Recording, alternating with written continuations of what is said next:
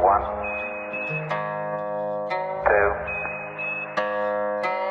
three, four. Five, four, three, two, one. All engine running. Liftoff. We have. Directo de Saturno. Charlas de otro planeta. Buenas, buenas, sean bienvenidos a otra edición de Directo de Saturno, ya en la quinta entrega. Y hoy no somos cuatro, no somos cinco, somos tres. Pero tenemos un invitado especial, estamos acompañados de Kabil. ¿Qué onda, Eh, gente? ¿Cómo estás? Todo bien, full picado, amigo. Estoy full picado. Sí, bueno. eh, bueno, hoy vamos a hablar de lo que son las plataformas digitales y los nuevos medios de consumo.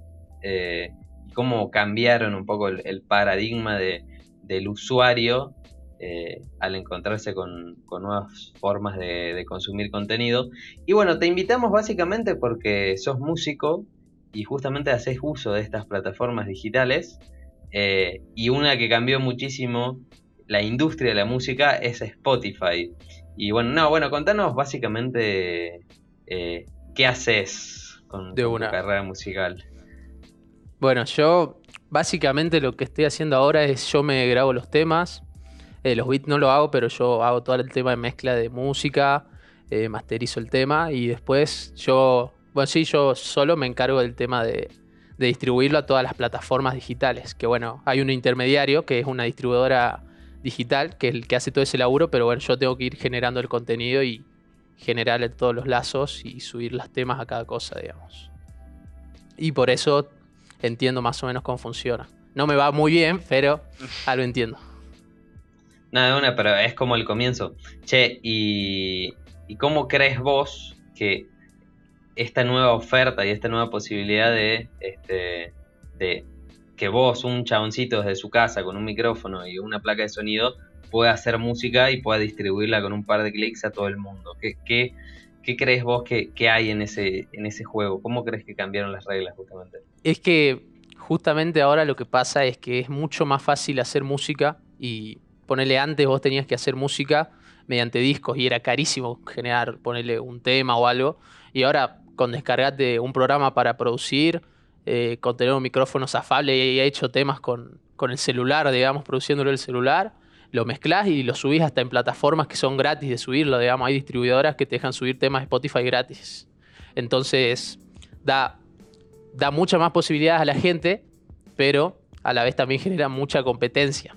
Entonces, como que hay mucha oferta de música y cuesta entrar en el mercado. Pero bueno, tenés la chance de que capaz algún tema le explota y se empieza a hacer viral y te empieza a escuchar gente de todo el mundo. digamos.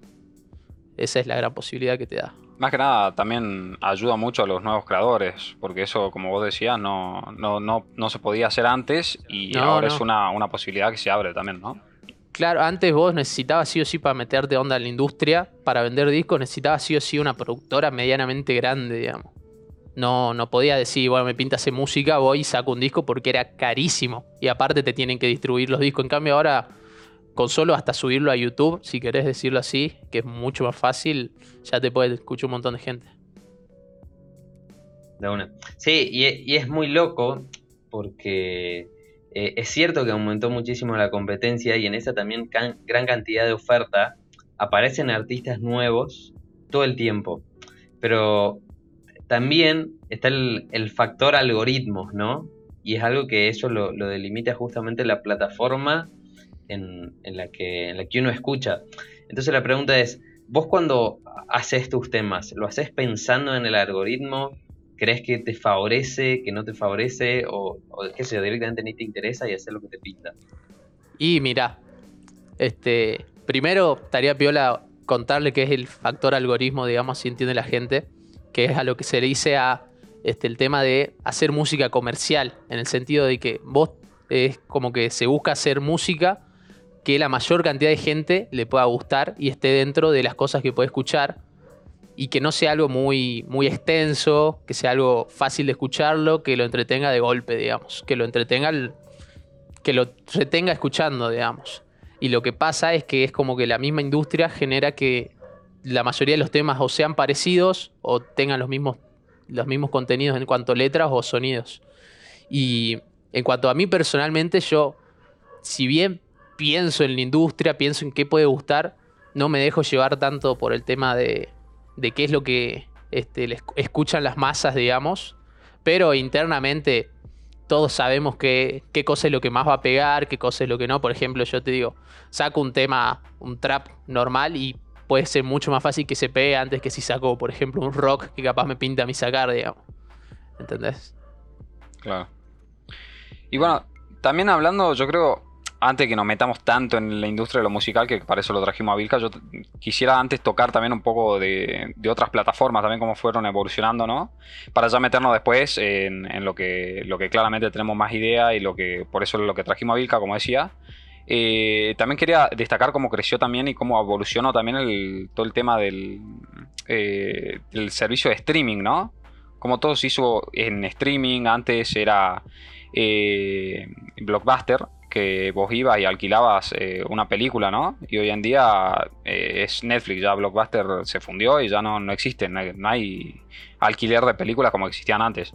Y cómo cambió y cómo evolucionó todo eso también me parece muy interesante, no sé qué, qué opinan ustedes. Sí, más vale. Bueno, el, el factor internet eh, es clave en eso. Y el, y el hecho de que se haya llevado el internet a distintos dispositivos, porque antes era computadora. Bueno, después computadora y celular. Después Smart TV. El hecho de la aparición de los Smart TV rompió todo, porque Netflix empezó a aparecer realmente como una propuesta en serio y poniendo plata en serio para que su logo aparezca en- los televisores y demás. Y el botoncito Netflix esté ahí y hasta se consuma más streaming que televisión por cable o, o- o otra forma de consumir contenido. Y hay algo muy loco en eso, que bueno, hablamos de Netflix, pero en realidad hay muchas plataformas también con, con- distintos tipos de contenidos y que apuntan a, un público en específico. Pero eh, el hecho es que hay algo que, que se que llama un tipo, que ahora me olvidé el nombre, pero que dice que el medio es el mensaje. Y esto tiene que ver con cómo el medio por el cual justamente se transmite el mensaje moldea a el contenido en sí y al espectador. En el sentido de justamente de que un producto se realiza de una determinada forma para que encaje en, esa plataforma. Y eso afectó muchísimo, eh, hablando justamente de Netflix, a lo que es eh, contenido audiovisual, ya sea películas o series. Eh, y algo muy loco que hace Netflix con sus series originales es cómo organiza sus guiones en un capítulo. O sea, la estructura narrativa de los guiones.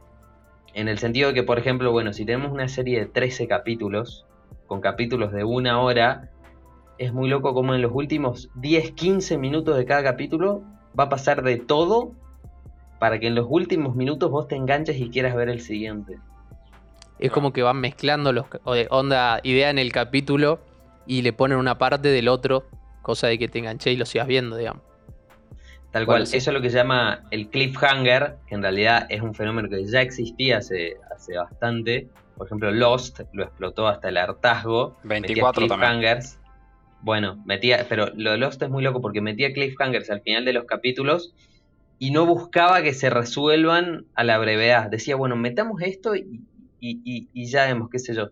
Y después, bueno, los que hayan visto Lost van a ver cómo después todo se va como intentando solucionar de alguna forma y hay cosas que, que quedan sueltas. Eh, pero bueno, ese fenómeno ya se explotaba antes, pero ahora eh, no solo se hace al final, o sea, e- es muy loco porque eh, pareciera inclusive que a lo largo de todo el capítulo no pasa nada o hay mucho diálogo o, o- o son cosas que, que no llaman la atención. Digo, en, en las series que por ahí son de dudosa calidad, ¿no? Y en los últimos 10-15 minutos le meten ese gancho. Entonces, eso también tiene que ver con lo que decía de que el medio modifica al mensaje. Sí, O que el medio es el mensaje, digamos. claro, y así como eso también pasó en, en otros medios también se, se empezó también a, a, como vos decís, a, a experimentar y cada vez ir profesionalizando cada vez como, como era antes YouTube, por ej- por ejemplo, también, ¿no? YouTube empezó siendo nada que ver y hoy en día le está haciendo bastante competencia a lo que vendría siendo la tele, por así decirlo. Tipo, está ahí parejo en cantidad de números. Y también es Y hay, que- incluso varios canales que también aplican esa técnica que decía Balta, digamos, Claro. que es la de, no sé, clip, no sé cuánto, pero el onda clickbait, pero con el Tiene próximo contenido que van a subir. Tiene que ver, tiene que ver. El cliffhanger es lo que se llama. Y, y claro, el- el- es- eh, las plataformas como YouTube, por ejemplo, que viven de, de los clics y, y de algoritmos, uno, el- uno como, este, como creador de contenido también tiene que aprovecharse de eso para sacarle provecho. Si no. Que al final lo que quieren las plataformas es sacarte tu tiempo, digamos. Que esté el mayor tiempo posible enganchado a la plataforma y chao.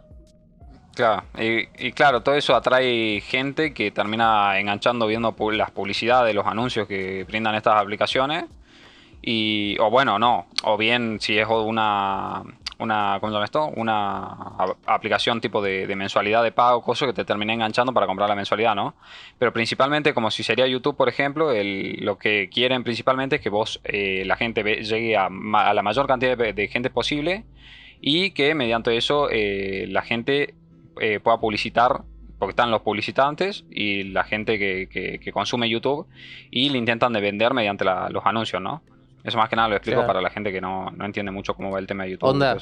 ¿A quién no le pasó que dice, bueno, voy a ver un video mientras como de, no sé, del Diego, por ejemplo, que está ahí atrás, justamente que descanse en paz el Diego, y dice, bueno, veo las jugadas, 10 minutos de jugada del Diego. Ponés y capaz que pasa una hora y terminaste viendo cualquier cosa y terminás hasta viendo, no sé, video de cocodrilo jugando al fútbol, no sé, cualquier cosa. Sí, y eso, bueno, eh, hablamos muy a fondo de eso en el, en el capítulo 2, que hablamos del dilema en las redes sociales, pero tiene, influye mucho el diseño, Sí. porque, bueno, YouTube tiene lo que es la reproducción automática, que vos terminas un video y al, y al toque te pone otro, que es muy probable por todos los datos que reúne que sea de tu interés. Y, y- y a lo mejor lo dejas, ¿me entendés? Y Netflix hace eso con el próximo capítulo. Te dice, el próximo episodio en 5, 4, 3, 2, 1. Es verdad. Y después om- omitir intro, tuk. Entonces ya estás metido en el capítulo siguiente. Claro. Al toque. Por, por eso es que tantas las empresas de streaming es que le dan tanta bola al tema de algoritmos, digamos, porque viste que ahora se habla mucho de compró tal empresa, compró tal empresa, que lo único que hacen es recopilar datos y analizar la información, y, y es en lo que se están centrando todas las empresas desarrolladoras de servicios, digamos así, que es básicamente algoritmo, generarte contenido que te vaya a gustar a vos y te enganche. Claro, cuando hablamos de algoritmos, justamente lo que, lo que hacen estas empresas es reunir tus datos a través de los likes que das, eh, el minuto exacto en el que te vas de un video, eh, a través de las etiquetas de nombres. Entonces, a través de eso forman toda una red de información y a través de la inteligencia artificial también eh, es como que tu usuario se vuelve eh, personalizado, digamos, el contenido que se te muestra a vos es personalizado. Entonces, a través de eso es mucho más fácil retenerte como usuario. Y a su vez es como un círculo vicioso, digamos, porque es las empresas desarrollan este algoritmo, pero la gente que genera contenido desarrolla contenido en base a para que funcione mejor con este algoritmo, digamos. Por ejemplo, con el tema de la música, lo que pasa con Spotify es que generalmente se da cuenta en los primeros 30 segundos que tanto escuchás el tema, o si lo seguís escuchando. Pero básicamente el comienzo. Entonces, ¿qué es lo que pasa? Que la gente quiere meter todo el contenido del tema, quiere que explote, que suene el estribillo, lo pegajoso al comienzo, cosa de que vos te quedes escuchando, digamos. Porque si no, ¿quién va a escuchar un tema de Metallica que dura dos minutos la intro y por ahí se aburre mucha gente y se va? ¿Entendés? Y entonces no, no lo va a escuchar entero y el mismo algoritmo te va a empezar a rechazar porque entiende que sos aburrido, que no le interesás a la gente, digamos. Y corregime acá si, si, si me equivoco, te agrego. Es porque Spotify cuenta como una, una reproducción y paga por reproducciones cuando escuchás más de 30 segundos. Sí, sí. Sí, es eso exactamente. Y también se da justamente por eso el fenómeno de hacer los temas más cortos, digamos. Vos fíjate, hace un montón de tiempo, vos, vos buscás todo temas de rock, temas viejos, y capaz que encontrás temas de 3 minutos, pero capaz encontrás temas de 10 minutos, de 12 minutos, Sí, o de sí. c- la media, no sé, 5 minutos será la media de los... 5, De los 6, temas. tranqui. Sí, hoy en día monedas. vos buscas la, la música que está en tendencia. Va a haber todo. Tres minutos, tres minutos, dos minutos y medio, dos minutos, tres minutos. No pasa de cuatro. Y eso ni siquiera es como que lo piensan solo las grandes empresas. Yo también lo pienso. Por ejemplo, yo estoy haciendo un tema y veo que pasa más de los cuatro minutos y yo digo, no, es muy largo, o sea, a la gente le va a aburrir tanto de escuchar, digamos. Y, y eso se va masificando en todos lados, digamos. Que ya casi no se encuentran temas largos. Y ¿sabes por qué? Creo que eso también tiene mucho que ver con lo digital. Por el hecho de antes, cuando vos tenías el, el- el vinilo o el CD, costaba más cambiar el tema. Bueno, en Claro. el vinilo directamente no se podía. Cambio ahora, eh, apretás el botón y, y chau, siguiente tema. Chau, Entonces, siguiente eh, tema corto que te, te gusta el toque y el estribillo y chau, pasás a otro así de golpe. Y listo. Claro, che, y, y preguntándote a vos personalmente, y- y también pensando en la industria de la música, pasa algo en los últimos años que es que el formato disco perdió prestigio, o sea, no, perdón, mantiene el prestigio, pero no se opta tanto por el formato disco justamente por esta versatilidad que puede tener el single, un tema solo, digamos. ¿Qué onda? ¿Qué, qué Ah, pensás de claro. Es que es mucho más fácil hacerte conocido en base a singles que en base a álbum. Porque, por ejemplo, yo te digo, a ustedes mismos les digo, eh, bro, saqué un álbum. Capaz vos, Maradó, que sé que escuchás temas así de rock, te gusta escuchar álbum- álbumes, lo escuchás entero. Pero hasta a mí me da paja a veces escuchar álbumes enteros, digamos, porque es un gran contenido y es justamente eso de que las redes te meten el tema de quiero escuchar algo entretenido ya y de golpe. Entonces es mejor un tema de dos minutos y que tiene un video copado, que es pegadizo el tema y chao, y me encantó y chao. Y es mucho más rentable. Hoy en día casi todos los artistas sacan singles nomás. Y si sacan álbumes, sacan los singles que son para el corte promocional, digamos, y se le termina dando la, la bola a los cortes promocionales. Por ejemplo, Trueno, el último disco que sacó. El disco es bueno, yo lo escuché entero y es bueno. Pero, qué sé yo, el corte promocional que es Mamichula se hizo reconocido, no sé cuántos millones de reproducciones tendrá. Y después tiene un montón de temas más con alemán, este, con Woz, que no son tan escuchados, digamos. Y es un discazo.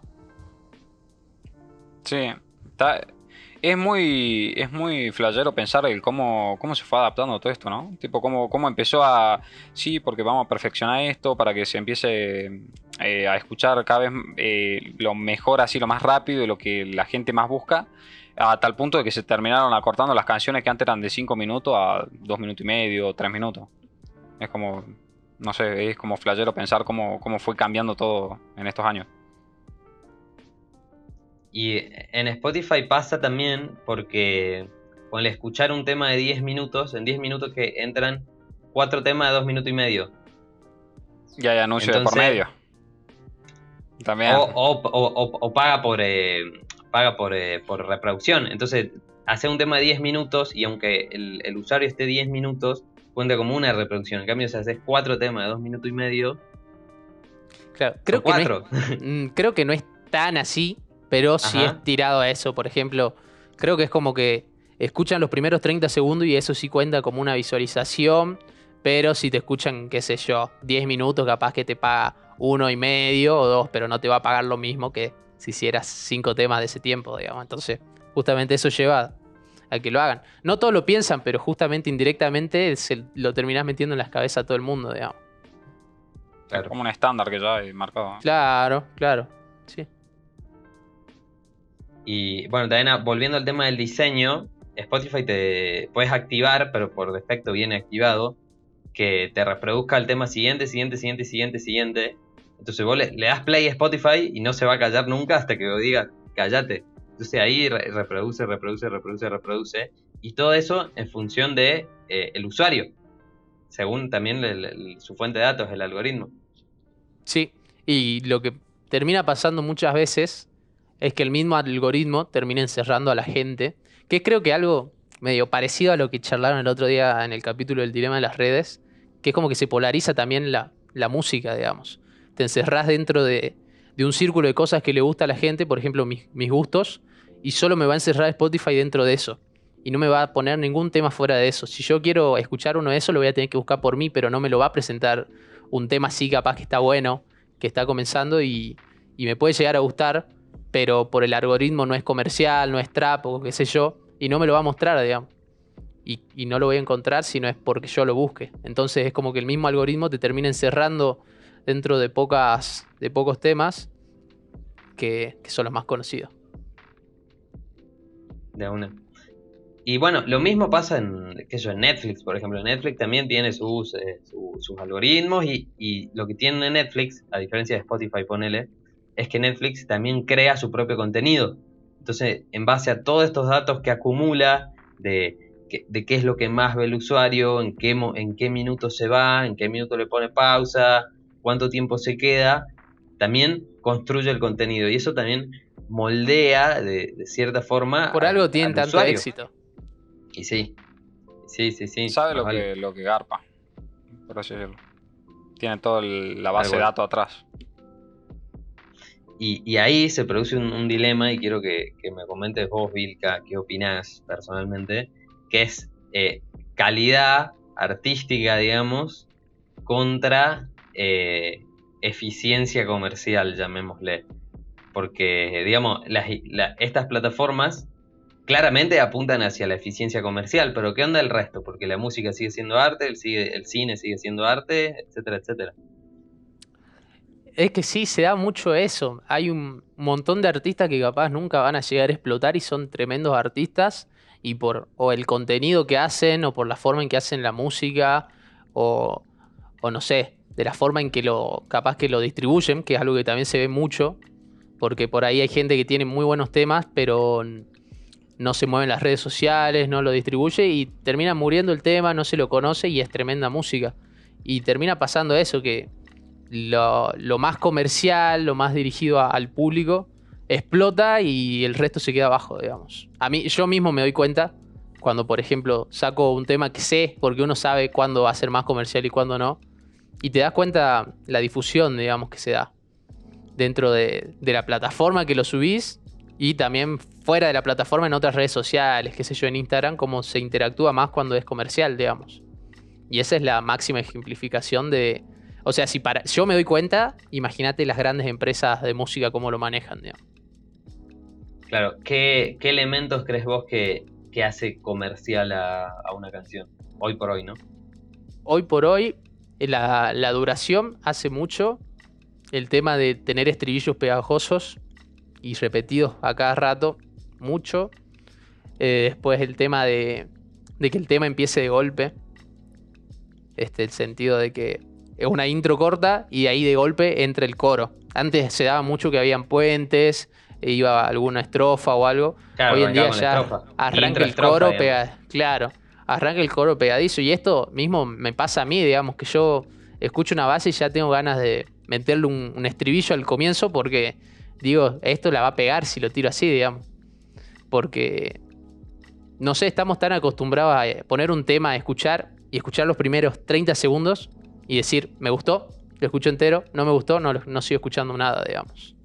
Y, lo, y otro de los factores, a ver, las letras como que pasaron mucho a segundo plano. Capaz en algunos géneros se le da mucho sentido, pero las letras ya pasaron a un segundo plano que antes eran importantísimos dentro de, de la música, justamente es expresar. Y el tema del género es muy importante. Yo me doy cuenta también cuando hago un género u otro género que la diferencia es muy abismal de la difusión que se da, digamos. Bueno, el género siempre, ¿no? Históricamente siempre hubo géneros más populares que otros. Pero, ¿cuál crees vos el género o dos o tres géneros que hoy por hoy estén pegados? El trap, ¿no? Pero para agregar un par.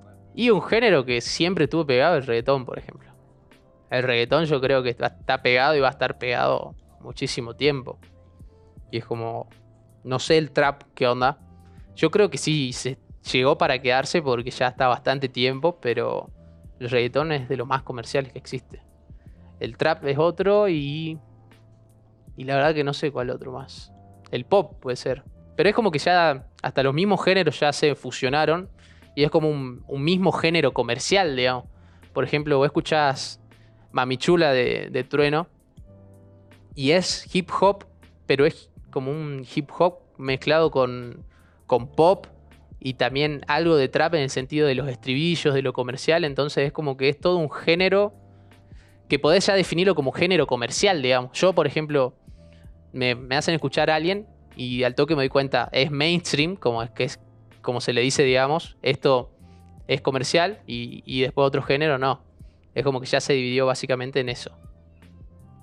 de una. Igual hay algo con los géneros y es que yo no sé qué tanto podría, funcionar, por ejemplo, un, un reggaetón en el under. En el under me refiero a, a que no tenga un, un grupo masivo de gente que lo escuche, sino que eh, sea algo más de nicho. No sé, por ejemplo, el rock en su momento y hoy por hoy también tiene mucho under. Bueno, el rap y el trap hace algunos años también era de consumo under, digamos. No, eh, under me refiero a lo que no es mainstream, a lo que no es popular, a lo que no va a escuchar en una radio, por ejemplo. El reggaetón siempre eh, estuvo en el, main, en el mainstream. ¿Por, por qué Sí, crees sí. Que, que pasa ese fenómeno con los géneros? Y no sé, la verdad, debe ser por un tema de, de que es la música que por ahí no te harta escucharla, no sé. Te- o sea, te puede llegar a hartar, pero no es algo que vos decís, lo escuchás de fondo y decís, no, quiero que lo cambien. Creo que capaz que es un, un género que a todo el mundo no le incomoda capaz, entonces vas a un lugar, suena de fondo y ya solo se va metiendo en el inconsciente y te queda, digamos. ¿A quién no le pasó, por ejemplo, que estuvo en algún lugar y después se le pegó un tema que no sabe ni siquiera dónde lo escuchó y termina siendo reggaetón la mayoría de las veces, digamos. Claro, no es lo mismo poner un reggaetón que poner un, un rock ahí en, en una Claro. cafetería, digamos. No es lo mismo. Y, y ¿sabes por qué? Porque con la música pasa algo que ya funciona a nivel, digamos, mente humana, y es que eh, los gustos musicales funcionan por repetición. Entonces, mientras más escuchas algo, más te va a gustar. Eh, la música funciona así, entonces eh, las canciones también se construyen en base a eso. A, O sea, justamente a eso que, del- antes. Del coro, y lo mismo del coro que yo te digo. Si se repite todo el tiempo el estribillo, te va a terminar gustando porque ya lo escuchás tantas veces que es como que se repite, se repite, se repite. Y con que sea pegadizo ya te queda en la mente y te termina gustando. Si hay varios estudios que, que, que afirman eso, digamos, porque uno por ahí puede tener la tendencia de decir, yo escucho muchas veces lo mismo y me termina hartando. Pero termina pasando al revés, que te termina gustando, digamos. Interesante eso. Claro, en, en contra de que sea algo, no sé, repetitivo, trillado, es algo que ya por, digamos, suena, suena cómodo. Es también lo que hablamos en, el, en el- en el episodio 2, que te, te quedás eh, en, en la zona, en la zona de confort, digamos, en, en lo que vos Eso, estás eso es lo que yo quería decir con lo que terminás encerrando dentro de un grupo. Es como que se cierra una zona de confort de lo que vos escuchás y te quedás dentro de eso, no probás nada más. Yo quería preguntarte, Vika, también, el, cómo es trabajar en una de estas plataformas como puede ser Spotify. ¿Cómo es el, el proceso? ¿Qué es lo que, lo que te piden? ¿Qué es lo que...? No sé si eso se puede más o menos hablar. Sí, sí. No, no, no, es full confidencial, amigo. bueno, por ahí te dicen que no. Este, Yo pensaba que era muy complicado, la verdad, cuando em- me empecé a meter, digamos. Pero es, es muy. Te lo, te lo simplifican muchísimo. Vos para subir temas a Spotify, a YouTube podés subirlo, todos saben, podés subir Claro. cualquier cosa, digamos. Pero Spotify, este, Apple Music, todas las plataformas de streaming de música, vos necesitas un- una distribuidora. Alguien que te suba los temas que te los conecte a tu perfil de cada plataforma y que aparte te reciba las regalías que te pagan por cada visita, digamos. Eh, Spotify ahora está intentando como crear para que cada gente pueda subirlo así onda a YouTube, pero creo que todavía está en proceso. Pero todas las plataformas se manejan así con una distribuidora digital. Lo que pasa, No puedes subir, no puedes subir a una canción tuya, no puedes subir si no tenés distribuidora de por medio. claro, Pero el tema es que hoy en día hay un montón de distribuidoras, muchísimas, y hay distribuidoras gratis. Entonces es cuestión de registrarse en un lugar, sincronizar todos los datos y chao, y ellos te recolectan la plata. Obviamente, si mientras más vas pagando o le pagas a una distribuidora, mejores cosas te ofrece, mejores beneficios y por ahí te brindan distintos servicios, digamos. Por ahí te termina rentando algo, invertir un poco más en eso que, que irte por lo fácil, ¿no? Y Claro, ponerle esos beneficios, servicios, ¿de qué cosas estamos hablando? Y a ver, lo que hacen muchas de las distribuidoras digitales, que son gratis, es que, bueno, viste que nada es gratis. Claro. Entonces ellos, lo- ellos ganan guita sacándote un porcentaje de lo que vos ganás de las reproducciones.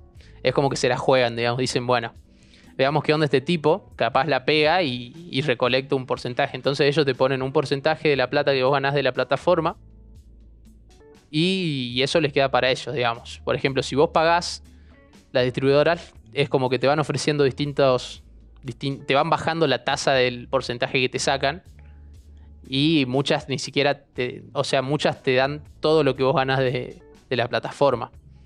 Después, a ver, ¿Y cómo Otros monetizan beneficios. esas? ¿Cómo monetizan esa, esa plataforma que es, es también eh, eh, cómo es la monetización de los servicios, vos decís. ¿Cómo esas personas que te, que te resuben el costo y no te sacan el porcentaje, digo, cómo, cómo generan ingresos ellos? ¿A través de qué? Pagándole, justamente por eso te cobran, digamos. O sea, te hacen como diferentes niveles, lo que vos decís, Claro. y va- mientras Claro, vas subiendo te van cobrando, digamos. Pero empezás totalmente gratis, algo así. Algo así. Claro. Depende de la plataforma, hay un montón de plataformas. Claro, sí, sí, sí, eso sí. Es como distintos servicios. Hay algunos que no te cobran, pero después te van a sacar plata de las regalías y hay otros que te cobran de entrada, pero no te van a sacar plata de las regalías, ¿entendés? Y después si tienen otros servicios, por ejemplo, muchos lo que tienen es este, como asesorías para ayudarte con el tema música, cómo manejarte con las redes, cómo maximizar tu, tu espectro comercial. Después hay otro que es como que tienen servicios para que se te haga más conocido, es como que ellos mismos te publicitan, porque en realidad lo que hace una, una distribuidora, o sea, las distribuidoras surgen con los discos y todo eso. Y básicamente lo que ellos hacían antes era agarraban gente, le firmaban un contrato y, y trataban de que explote esa gente, digamos. Hoy en día ya es muy simplificado, pero también ofrecen los servicios de ayudarte a que te escuche más gente, hasta capaz que te ayudan a colaborar con gente de la misma dis- distribuidora, digamos. Che, y nombrabas, por ejemplo, que te ayudaban en redes. También ahí aparece otro factor hoy por hoy que, que en la industria musical antes no estaba, que es el hecho de la multiplataforma o de mostrar al artista en, eh, en varios espacios, por ejemplo. Quizás vos Sí, no, sí. no sé si vos lo, lo, lo usás o lo explotás, pero esto, esto de, que, menos. qué sé yo, de que el artista ya no es solo músico, sino que, que también que yo, se piensa en una estética, en, en una etapa de disco, en, en subir determinado contenido a las redes.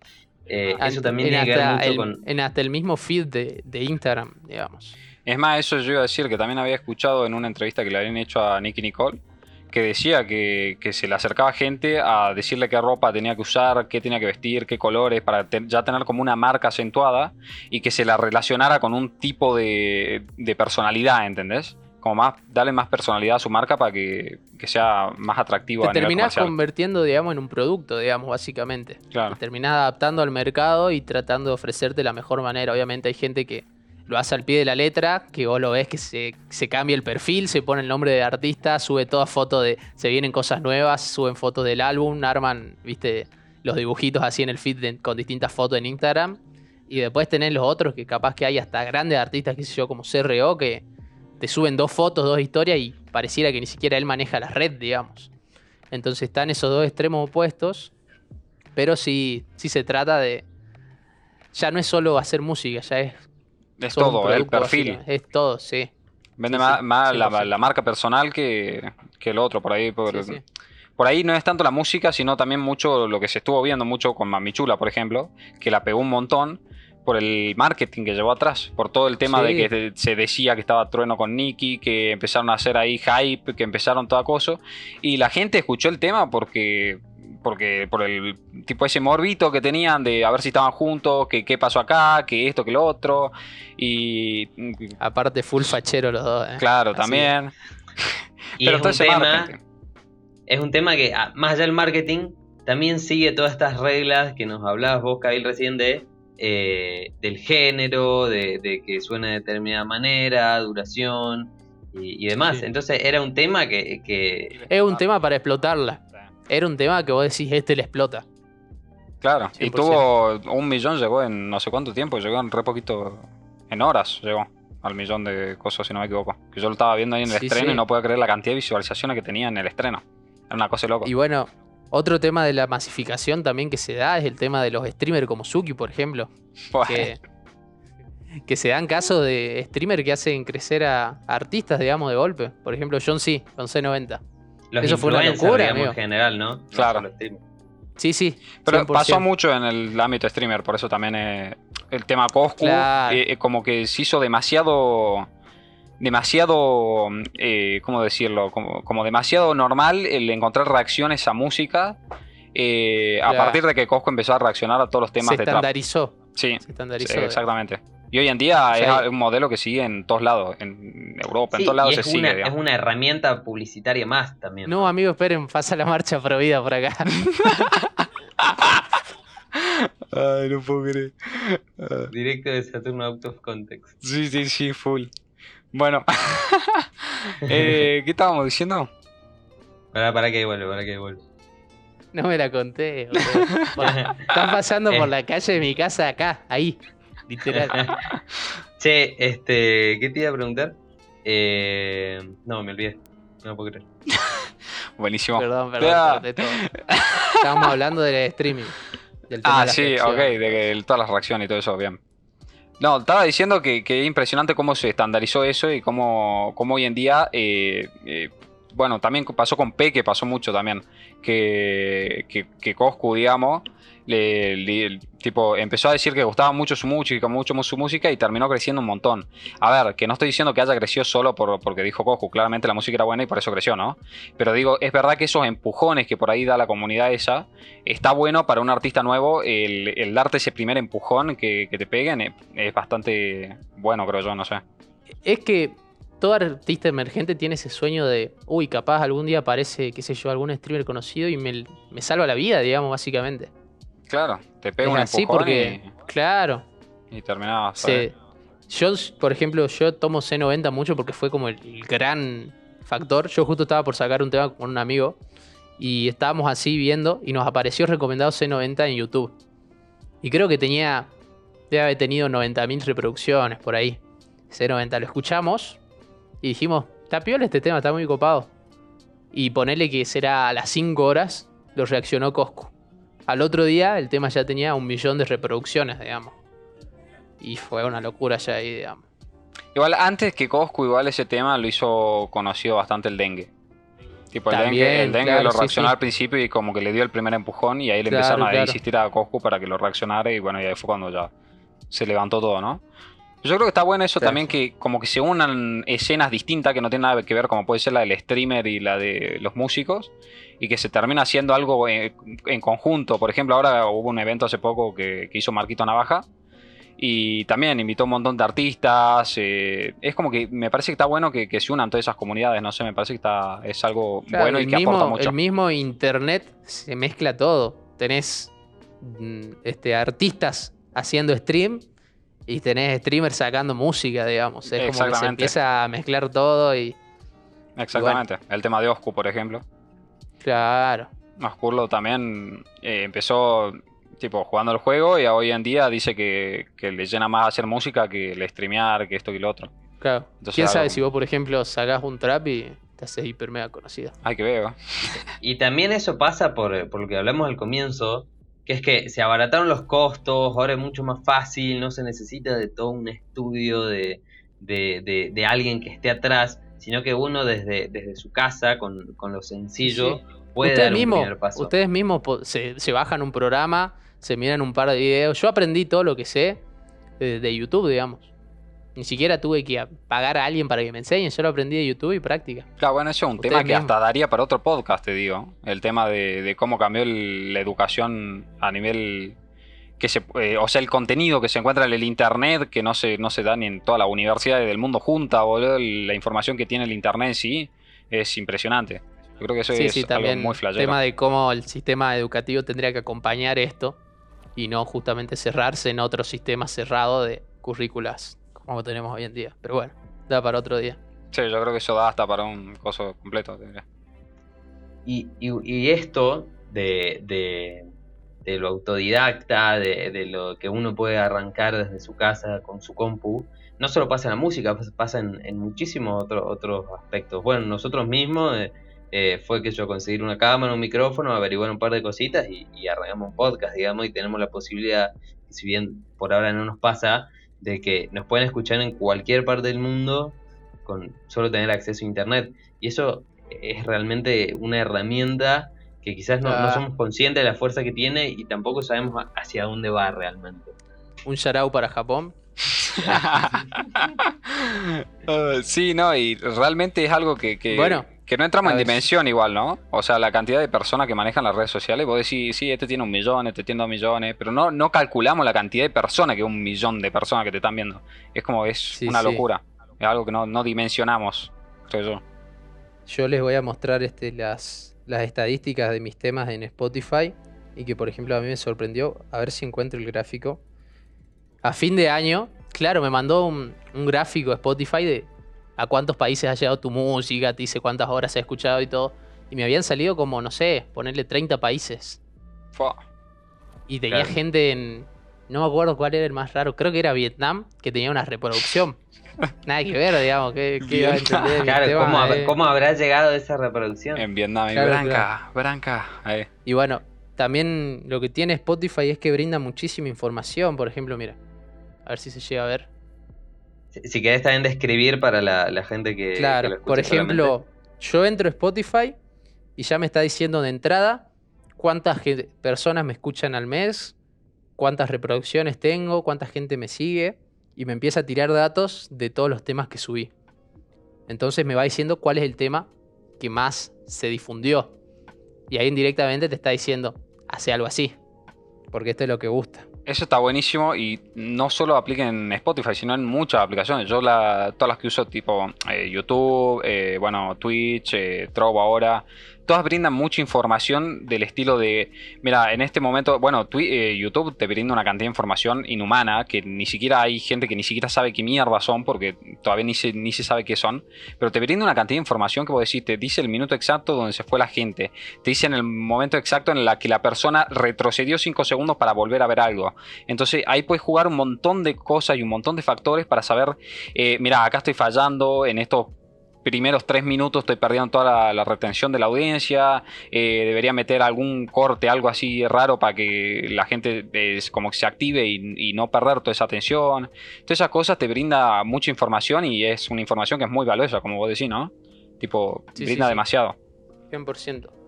Es como que te dan eh, mucha ayuda a las tiendas digitales y pensá que si ellos nos dan esta información, imagínate toda la información que se guardan, digamos, y que manejan ellos. Obvio. Claro. Eso es lo que dice después Balta también, que Netflix, que por qué pegan tanto la- las series que saca Netflix, originales de Netflix, que tienen tanta información guardada, tanta que saben tanto, digamos, que por ahí se pueden aprovechar de esas cosas, que es como todo, o sea, es lo que se decía, antes el póker eh, ganaba el que era el que más había jugado, el que más esto, más lo otro, y después empezaron a llegar pendejos que tenían 20 años y que se estudiaban todas las gráficas y sabían eh, en qué momento la persona, eh, o sea, cuándo tenías más chance, cuándo no, y cuándo jugársela y cuándo no. Y sabían matemáticamente cuándo hacer qué cosa.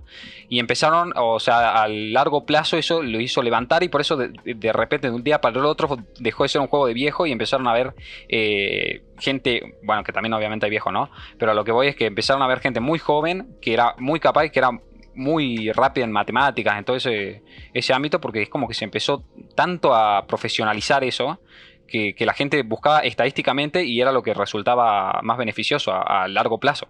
Podían perder Es en ese momento, pero después, a largo plazo, Eso era... creo que es lo que está llevando todo el tema de, de internet, de todo este tema de análisis de datos, es profesionalizar todo. Es Claro. como que todo se profesionaliza desde hacer un stream, estar boludeando al pedo, se profesionaliza. Obvio. Sí, Eh, yo creo que está es bueno, todo. es como tú una etapa también, ¿no? Sí, Sí, tiene, como todo, digo, tiene sus Tiene pros y pros, tiene sus claro, contras. Claro, bueno. eh, ah, también es mucho más complicado crecer. porque termina siendo un... O vas con ellos, seguís Claro. lo que hacen todos, o te quedás atrás. Claro. Bueno, ojo que Y, igual digamos, también, eh, ojo que igual como- también... tiene que, pará, tiene que ver con lo que yo decía de el medio es el mensaje.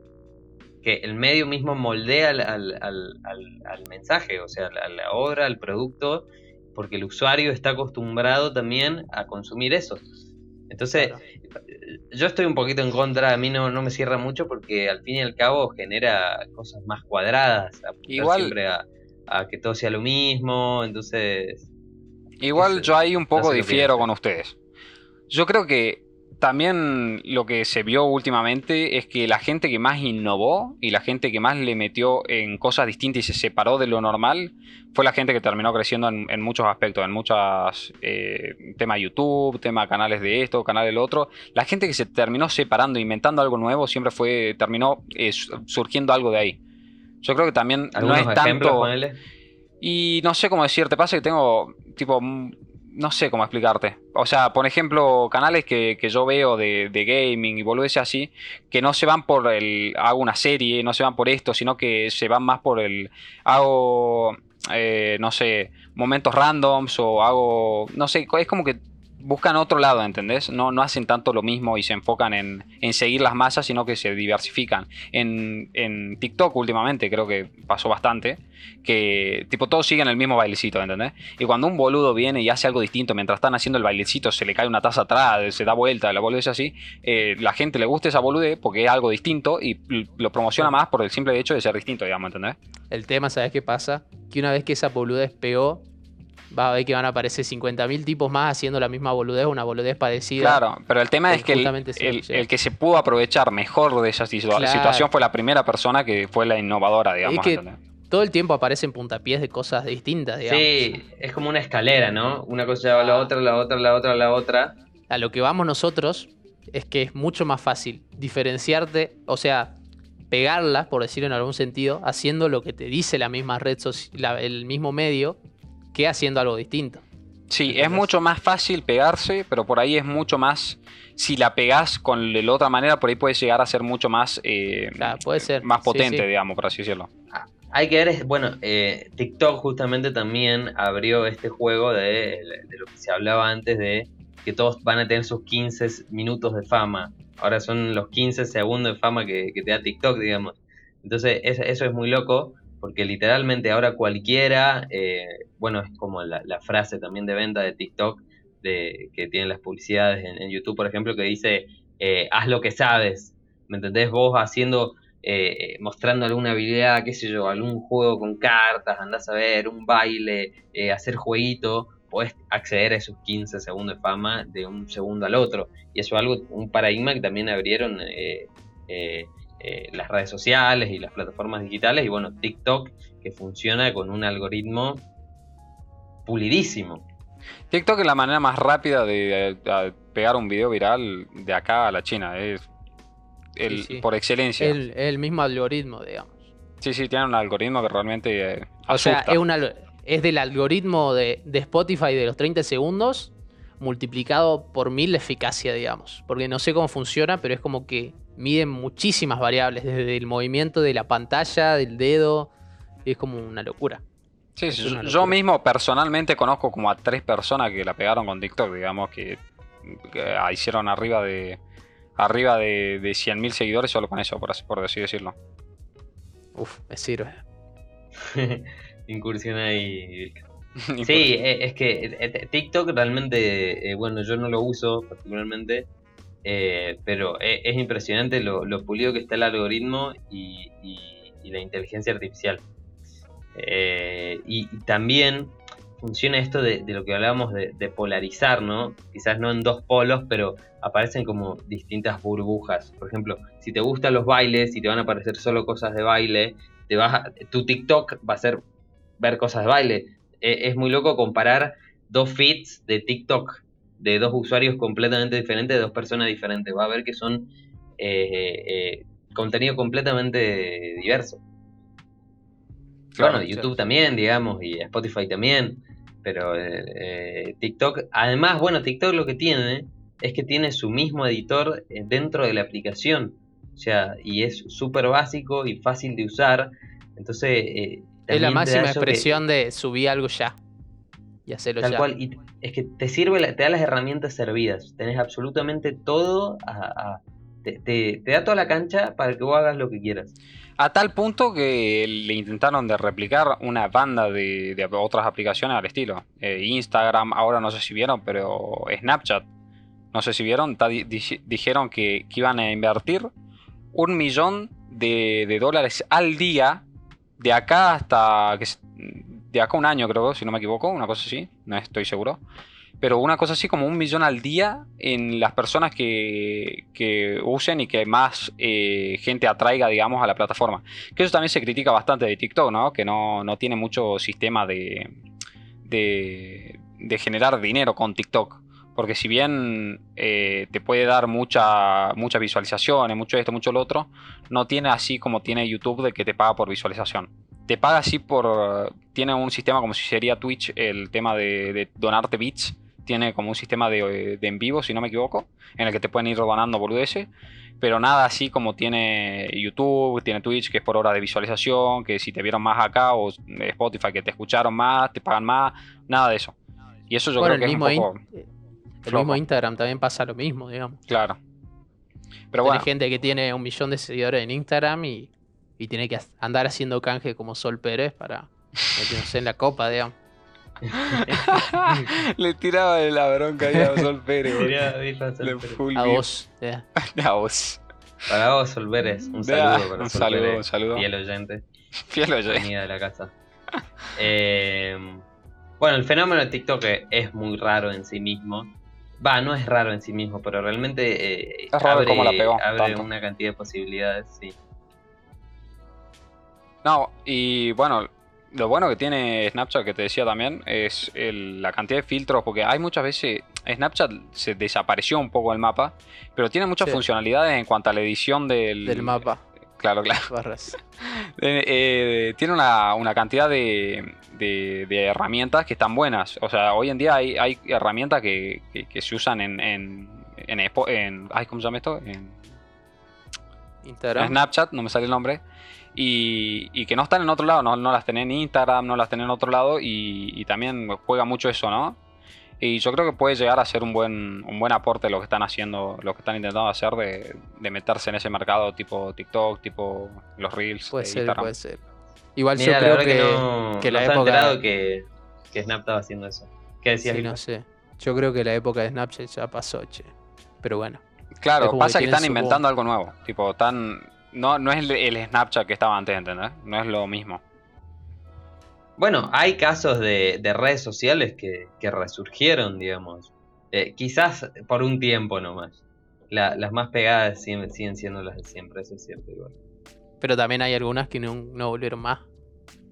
Por ejemplo, ¿cómo se llamaba el que era antes a Facebook? Sí, MySpace, Messenger. Metroflog, Fotolog. El Skype. No, bueno. el- El Es Skype sí, desapareció.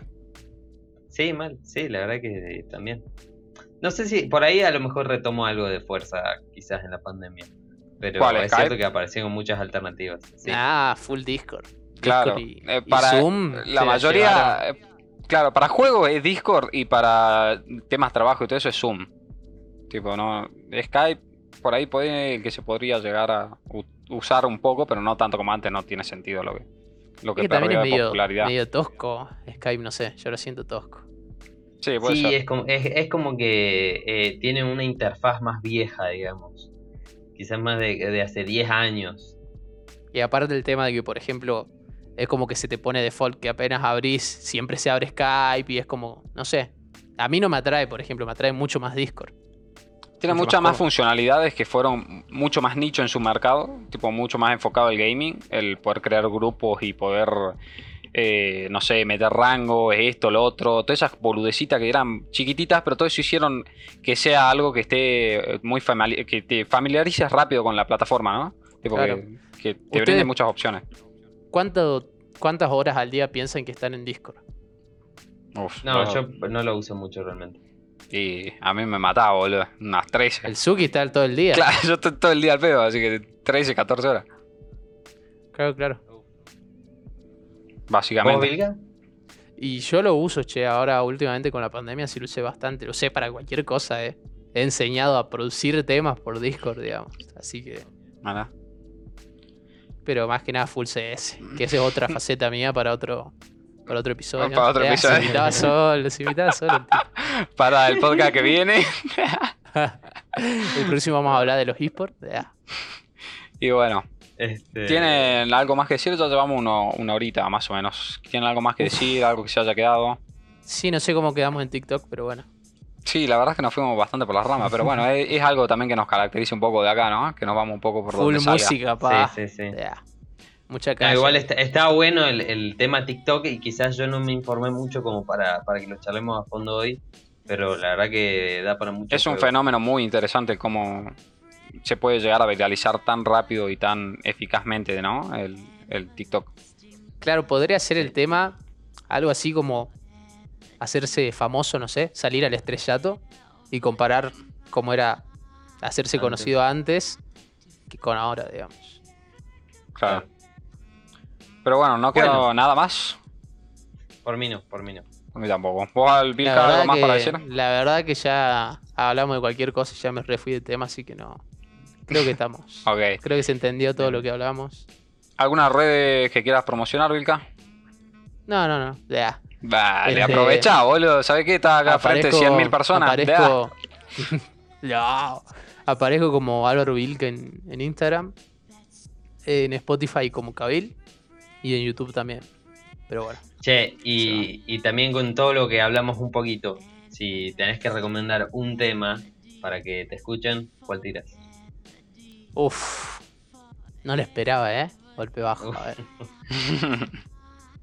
Tema comercial. No, por ahí no comercial, uno que vos te guste o que te sirva como presentación, pero digo, si alguien no te conocía y quiere escuchar tu música ahora, ¿qué tema que le estaría, decís? Escuchá estaría, yen- estaría yendo en contra de lo que estamos hablando. Si estamos hablando No. todo el tiempo de, de la música que, que Para suena y ahora voy y tiro un tema cualquiera, claro. No, cualquier, cualquiera de los temas. Todos mis temas me gustan Branca, y siento ahí. representan ese fulmer, capaz.